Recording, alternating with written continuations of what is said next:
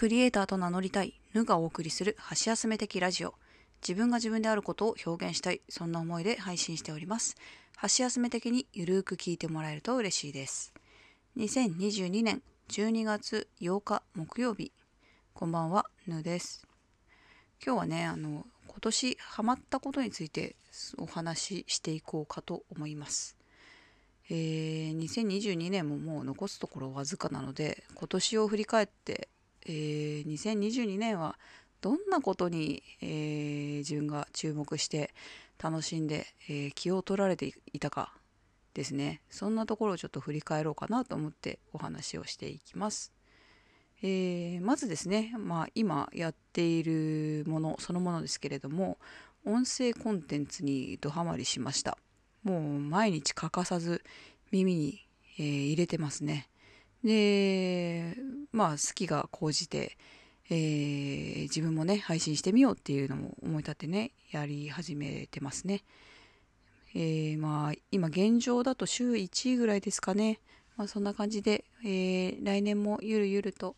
えー皆様の耳に届けられたらなと思っております。でその音声コンテンツからも派生して読書にも今年はハマりましたね、えー何冊読んだのかな、まあ、月1冊ぐらいのペースかなと思うんですけれども、えー本っていうものの魅力にもう30半ばにしてやっと気がついたっていうところですね。もうだからやっぱり子供たちはね絵本とか大好きなんですよ。そう私の子供なのにって思うところあるんですけどそう絵本好きなんであの図書館にね連れて行くようになったんですよね、えー図書館の本が借りられる期間が2週に1回なんで、えーなのでその2週間に1回は図書館に行ってみたいな感じですね。で本今ね横浜市だと1人10冊借りられるんですよ。なんで子供がカード1枚ずつ持ってるんで、えー20冊借りられるんですけど絵本ってカバーハードだし大きいしすごい重量あるんですよね。で大体なんかあのスポーツセンター私フットサルやってるのでフットサルをスポーツセンターにねやりに行く時とかに結構近くにあったりするのででそれであの、まあ、フットサルきっかけでね体体育館きっかけで、えー一緒に用事を入れ込んで本も借りるようには割となってるんですけどそうするとねフットサルの荷物の中にまた絵本大きい絵本かさばる絵本たちを入れるっていうのは結構重たいんですけどでもまあ子供のね好きっていう気持ちをあの潰したくないなっていうのであの本が好きっていうのはねとっても素晴らしいことだと私も今更ながら実感していますのでこの習慣はなくしたくないなと。まあ私の背中がちょっと重たいぐらいは我慢しようと思ってこれは続けています。で今年ドハマりしたもので食べ物2つあるんですよね。あ1個は去年かな。でも今もハマってるな。あのまあもしかしたら去年からかもしれないですけど一つはブルダックソースですね。これなんか韓国発祥なんですかね。あのブルダックポックンミョンとかあのインスタントのねカップ焼きそばみたいな形のやつのあるじゃないですか。ご存知ですかね。とっても辛いやつなんですけれども。それのソースですね。何でも辛くなっちゃうソース。これがねすごいハマって。そう。あのうまみもすごいあるんですよ、うん、まあもちろんカロリーもあるんですけど。このソースがね何にかけてもうま辛になるっていう。まあなんか繊細な味は殺しちゃいますけどそうこのソースにドハマりしていろんなありとあらゆるものを辛くしていた年でした。であともう一つはみょうが。そう薬味っていうね薬味なんですけどもうみょうが好きすぎてめちゃくちゃ食べました。あの3個1パックで売ってたりするんですけどもうなんかね確か夏だけでねあのダース1ダースは食べましたね。だからえっ、と 12×3 ですね。単純にね。いや本当にめちゃめちゃ食べてもちろん子供は食べないんですよ。だから消費するのはほとんど私なんですけど何につけても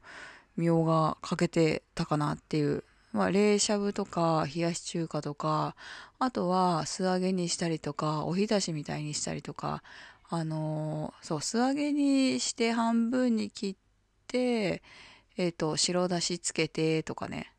そう。あとはちょっとマリネっぽくねお酢使ってつけたりとかね。そういう食べ方もしてました。みょうがの魅力にドハマりしました。ちょっとね高知県のみょうがあのふるさと納税の返礼品でないかなって思ったんですけどちょっと探したけどなかったんですよね。あのまあ楽天で探してたんですけどちょっとなかったので残念ながら、えー、返礼品としては受け取れなかったんですけど。あのかなり消費しましたね。はい。で最後にねもう一つ今ハマってる最中真っ只中なんですけれども、えー、ゲームですね。スプラトゥーン3これにはまりました。ハマってます。現在進行形で、えー、私あんまりゲームって続かないんですよね。そう。あの子供の頃はねポケットモンスターが出始めた頃だったんであれはもうハマってすごい好きでやってたんですよ。でなんかねシールとかカードとかね集めたりとかもねあったんですけどそう収集癖みたいなねところもちょっとあってそうあのあの頃はねポケモンは金銀やってあ最初は赤緑青ですね。